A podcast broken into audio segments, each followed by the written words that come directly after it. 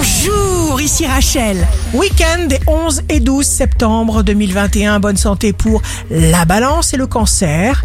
Climat de détente et d'opportunité. Les signes amoureux du week-end seront les poissons et le lion. Nouvelles envies, nouvelles idées. Et si vous luttez un minimum pour les faire passer, vous obtiendrez rapidement un très bon résultat. Les signes forts du week-end seront les gémeaux et les poissons. On n'obtient rien sans une action personnelle. Commencez par vous aider vous-même en employant les moyens ordinaires qui sont déjà à votre disposition. Ici Rachel, rendez-vous demain dès 6h dans Scoop Matin sur Radio Scoop pour notre horoscope. On se quitte avec le Love Astro de ce soir, vendredi 10 septembre, avec la balance.